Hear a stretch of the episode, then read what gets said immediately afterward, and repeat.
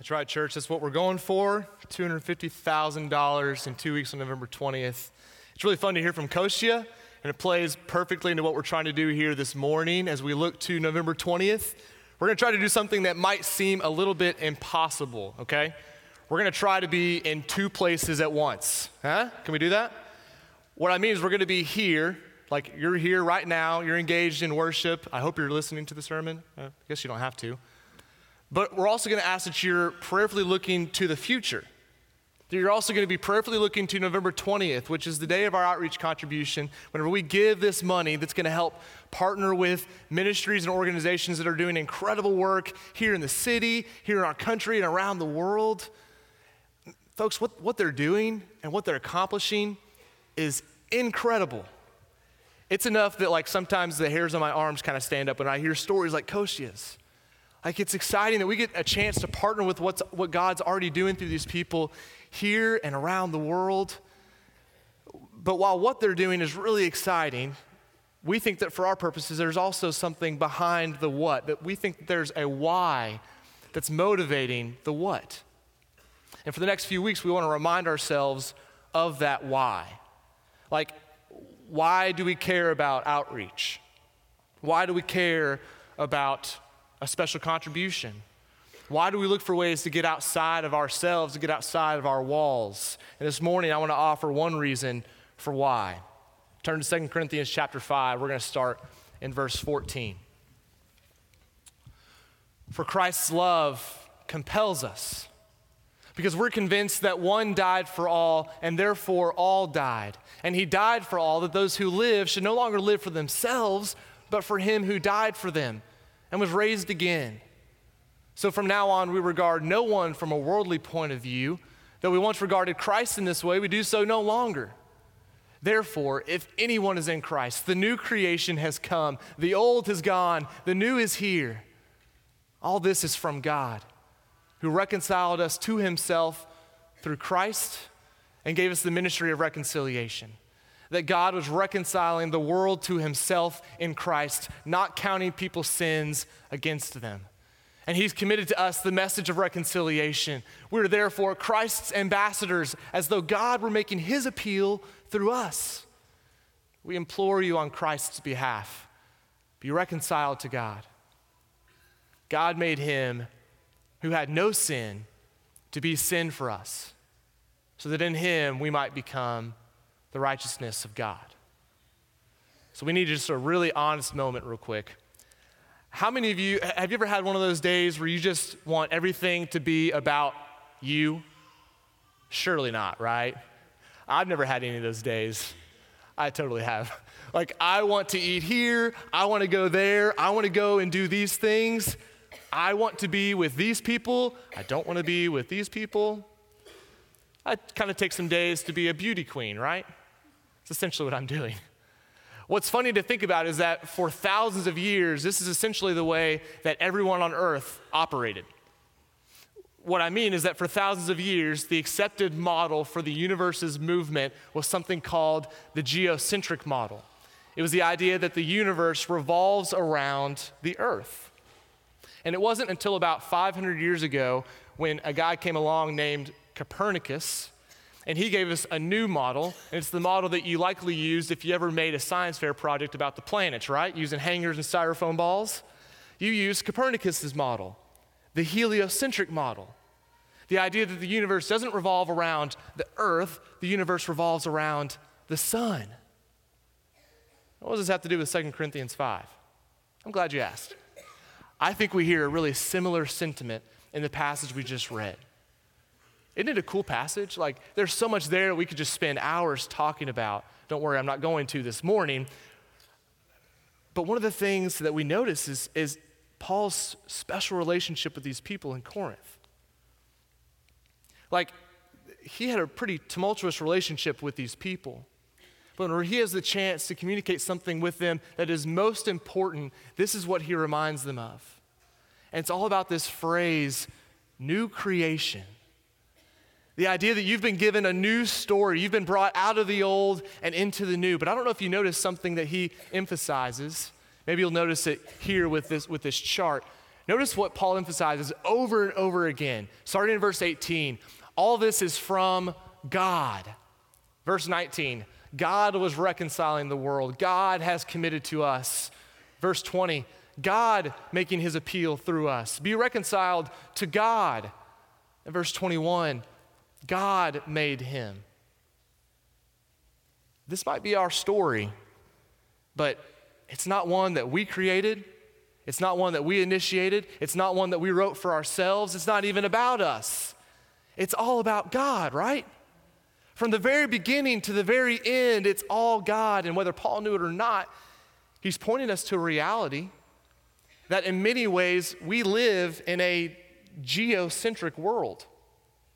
You could call it a, a meocentric world. The idea that we live in a world that revolves around me. It's all about me. It's all about my perspective. It's all about my beliefs. But here, with this narrative, Paul calls us to a new story, a story that moves us away from me centricity to God centricity. We become a part of a new story, God's story.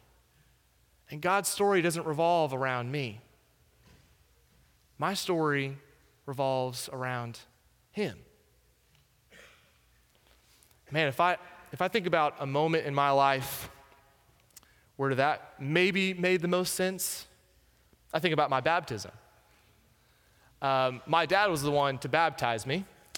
And uh, I gotta tell you, I remember that event with like such detail, such traumatic detail, because my dad operated under the belief that all of us do that baptism is a, a, time when we move from an old life to a new life. It's a reflection of Jesus' death and resurrection. And my dad really likes to emphasize the death part. Maybe you see where this is going. So we get in the water, and my dad lowers me into the water, and he holds me there. and holds me there and keeps holding me there until everyone in the room starts to kind of like look around and is kind of squeamish sitting in their chairs. And that's whenever he raises me back up and I'm gasping and it wasn't that bad. but I think of that moment not just because it was like traumatic in my life, but also because it reminds us that, that baptism communicates reliance and abandonment and dependence. You are likely never more passive than you are in the moment of baptism because you literally can't do it yourself. You are lowered beneath the water and raised back up, all under the power and discretion of someone else.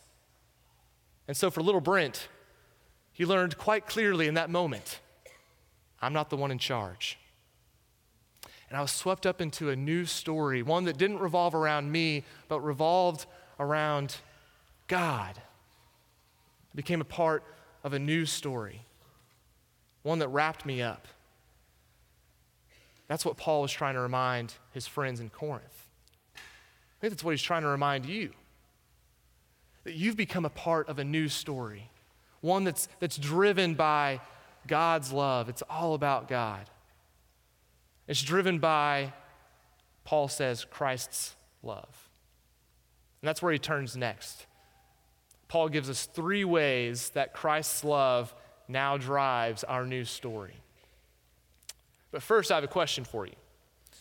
Um, if I were to get on your Netflix account, how many of you have binge watched TV shows? Anybody? Surely not. Okay, thank you for being honest. That's great. Uh, how many of you maybe have a book or a book series that you especially love, that you grew up reading?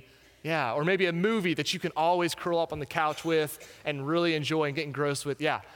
Uh, maybe this is another question I can ask. How many of you in the room are Harry Potter fans? Woo, let's go. Okay, let me be a little bit of a snob here, though. I'm not talking about movies, I'm talking about the books, right? The real stories. I'm talking about all seven novels from the very beginning, standing in line, waiting for each one to be released, reading them over and over again until they kind of begin to creep into reality a little bit. Like, that was me. I hope. Yeah, that was me. Uh, that was me. Um, that was only a few years ago. Still trying to get over my obsession. But man, I grew up with those characters. I grew up with Harry and Hermione and Ron, and I was so attracted to and compelled by and engaged by their story that it became my own story. I don't know, maybe, maybe it wasn't Harry Potter for you, but you've had this happen, right? You've become so wrapped up in a story that it becomes your own. And what happens? You begin to feel what the main characters feel, don't you? Isn't it crazy? Like, you begin to love what they love, and you begin to hate what they hate. You care about what they care about, you strive for what they strive for. I think that's what happens whenever our story begins to revolve around God's story. I think Paul did too. Because Paul says that Christ's love compels us. He says that Christ's love compels us as we become a part of the story as new creation. We begin to see that there's something undeniably attractive and incredibly engaging about this new story. And he says that it's Christ's love, that Christ's love beckons us, it compels us, it wraps us up in this new story, and we begin to feel what the main character feels.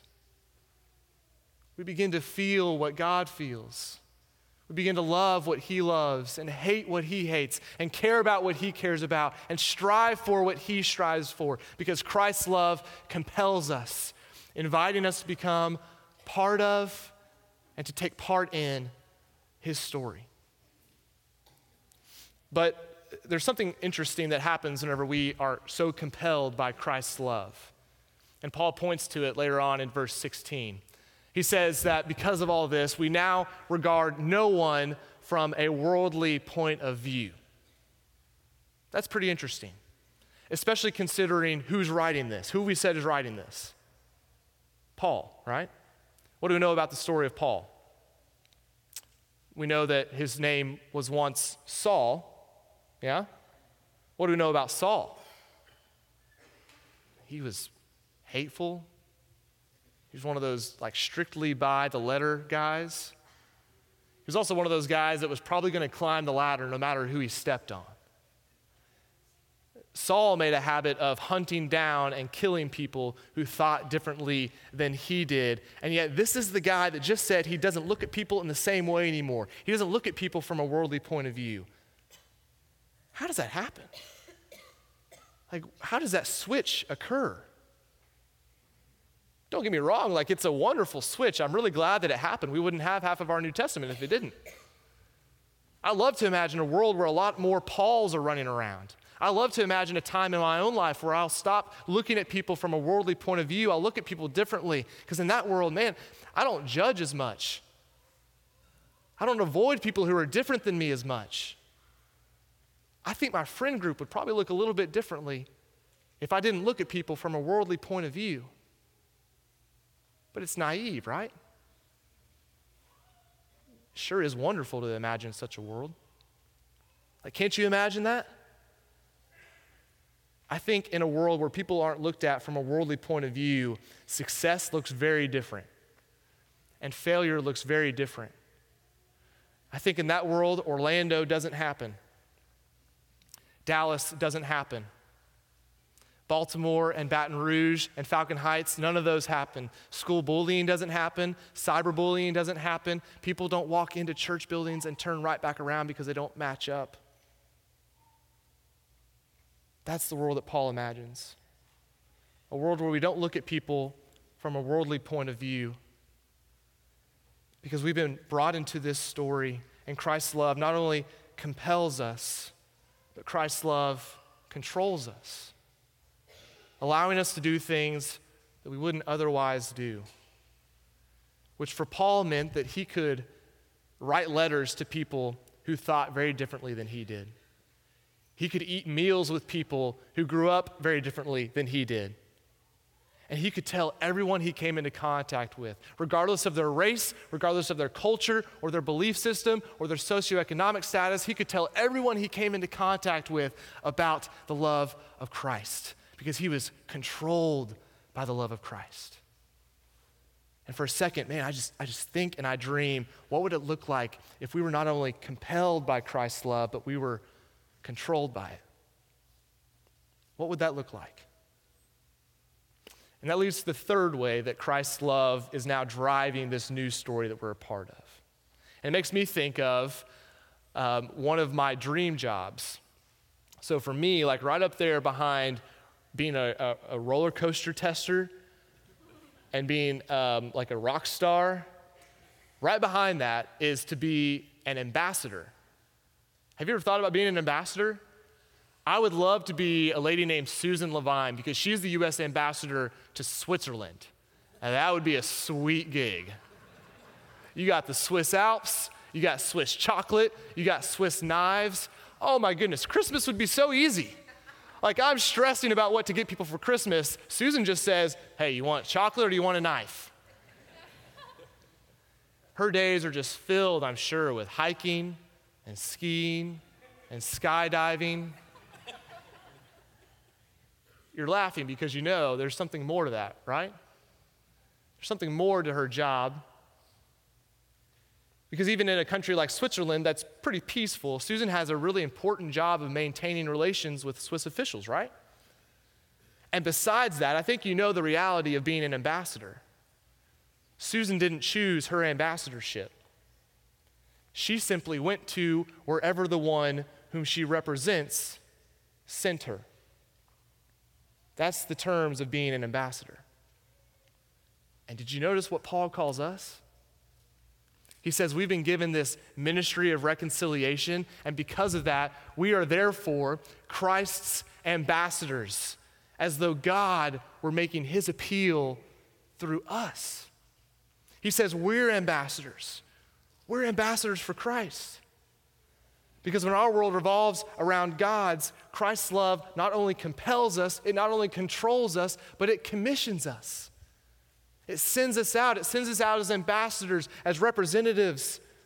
God making his appeal through us. And it's not about what's in it for us. It's not about what we get to do. It's not about where we get to go. It's all about who we get to represent because Christ's love commissions us and it sends us out as representatives of reconciliation.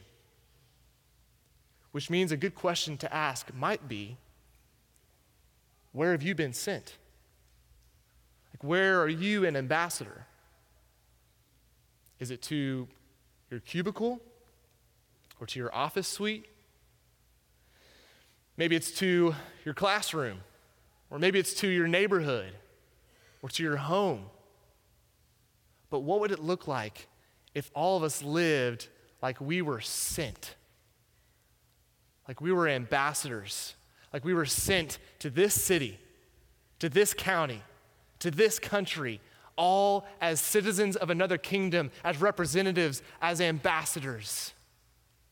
All because we've been brought into this new story, a story that doesn't revolve around us, that isn't written by us, but compels us, that draws us in, that makes us feel what God feels, lets us do things we wouldn't otherwise do, and sends us out as ambassadors. What would happen? That brings us full circle we're right back where we started. Because I think, in my opinion, this is why we're in the business of reconciliation. This is why we invest in outreach opportunities. This is why we give money to an outreach contribution. It's because we've been given a new story and we want to be in the business of creating new stories. We've become a part of God's story, and so we give because we think that each group we support is in the business of providing news stories. And man, we want in. Like, we want a stake in the game. We want to help support people like HopeWorks. Because the new story business is really booming. I don't know if you've heard of HopeWorks before. They've been around for a while. They've been in Memphis for 28 years, holistically investing in the lives of the poor in Memphis. And one of the ways that they try and do that is through their keynote program called PCD, Personal Career Development. What that means is they partner with the chronically unemployed in the city of Memphis and they provide them job training for 13 weeks, In those 13 weeks, they walk alongside of them with counseling, with mentors, with job experiences and internships. And at the end of the 13 weeks, they help find these people jobs, they help them keep their jobs, and they do it all for free. Isn't that cool? Because what that means is that there are now women and men who feel empowered, who feel that they have the ability to go out and seize new opportunities and seize new stories for themselves. The new story business is booming. It's going so well that the state of Tennessee saw what HopeWorks was doing and said, We want a piece of that. In the summer, the state of Tennessee approached HopeWorks and said that we want you to be the choice program in Western Tennessee for helping high school dropouts get their equivalency diplomas. The state of Tennessee asked HopeWorks to do that. And since that began in the summertime, there are now 1,300 new students who are on their way to getting a high school diploma. 1,300 new students. In just the last 90 days, there are 200 new students that have a diploma in hand. 200. Do you know what that means? That means that there are 200 more people who didn't have a diploma before, but can now proudly walk into a job application and with a, with a diploma in their hand, and that completely changes the game for them. And there are hundreds more coming in right behind them hundreds more people who are now able to seize new opportunities, who are now able to begin writing their own new stories. Folks, the new business story is booming. The new story business is booming. I'll get it out. It's going so well, in fact, that HopeWorks ran out of space, they ran out of room. They had to try to find a new building. And there just so happened to be a new building that opened up. It just so happened to be the right price. It just so happened to be near a couple of neighborhoods that have been asking for HopeWorks help. And so HopeWorks is moving. They have a new building coming up on, on Summer Avenue. It's going to allow them to invest in a neighborhood, to empower neighborhood leaders to be a good neighbor. It's going to uh, give them the ability to expand their services. They're going to be able to offer something for their graduates, for their students on Sunday mornings, a way for them to be in community. It's going to allow them to expand their influence expand their services, all because they want to find new ways to come alongside of people and help them write new stories. That's what it's really about. It's about helping people write new stories. That's why they do what they do. That's why we do what we do. It's because of people who are looking for new stories. It's for people like Patrick. Man, Patrick's story is so cool. He's a recent graduate of HopeWorks, so he's right in the beginning of, of trying to find this new story, of writing this new story. And rather than me try to tell you his story, I thought it'd be better if you heard it from him. So let's listen to Patrick.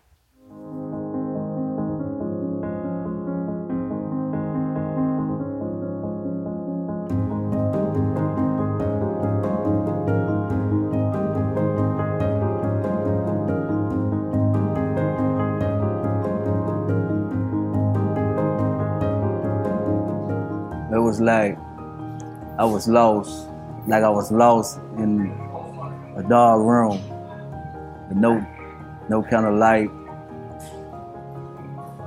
to see where where what what where could I go from my uh, place I was in and where I wanted to be. I heard about her work through uh, Dearson Charity. I was released from prison and I was sent out to look to job search every day.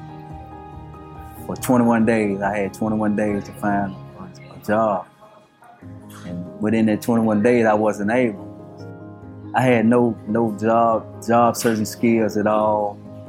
I wasn't. I just wasn't really really uh, confident for you know having faith in myself, and so I went and talked to I think her name was Miss uh, Malcolm or something. And I told her I was having trouble finding em- employment. She referred me to HopeWorks. She said she think HopeWorks could help me. Well, I, I felt that my chance was, was, was better than when, than when it was before I, she uh, referred me to HopeWorks.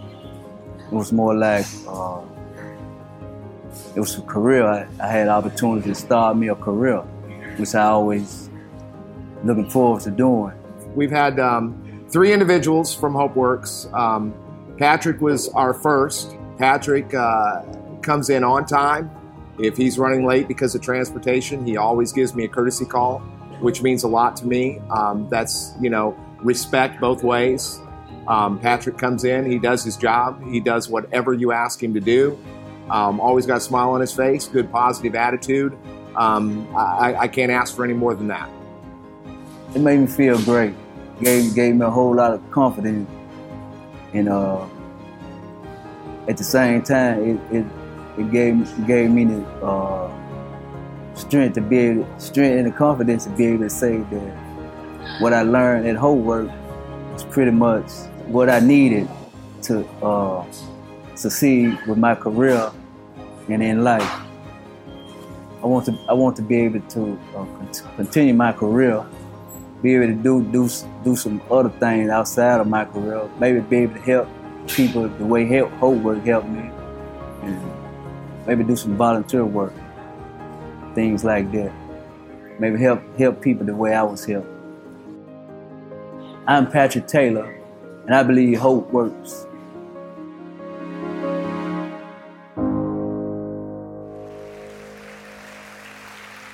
That's pretty awesome. Well, that was Patrick a couple of months ago. This is Patrick just a few days ago, standing in front of his new car. Let's go. Man, it's so exciting to see new stories being written, right? Don't you want in? Don't you want to buy a stake? Let's go. That's why your homework in the next few weeks is going to be to be to, to pray and to plan and to prepare for November 20th when we challenge each other to give $250,000 to our outreach contribution. To people like Patrick, to organizations like HopeWorks, to so many more. And why do we do it? That's where we started today. Because we've been given a new story. And we want to stake in the business of new stories. That's why we give. I would invite you also, as you're praying and planning and preparing to give on November 20th, man, praise God. Praise God for the stories that He's already writing, the stories that He's written in your life. I know there are so many in this room. Praise God for the stories that have already come and the stories that we know are coming in the future. That's why we're buying in, that's why we're partnering. Let's keep praising Him. Stand and sing. Once I was lost, wandering in darkness, no life inside, no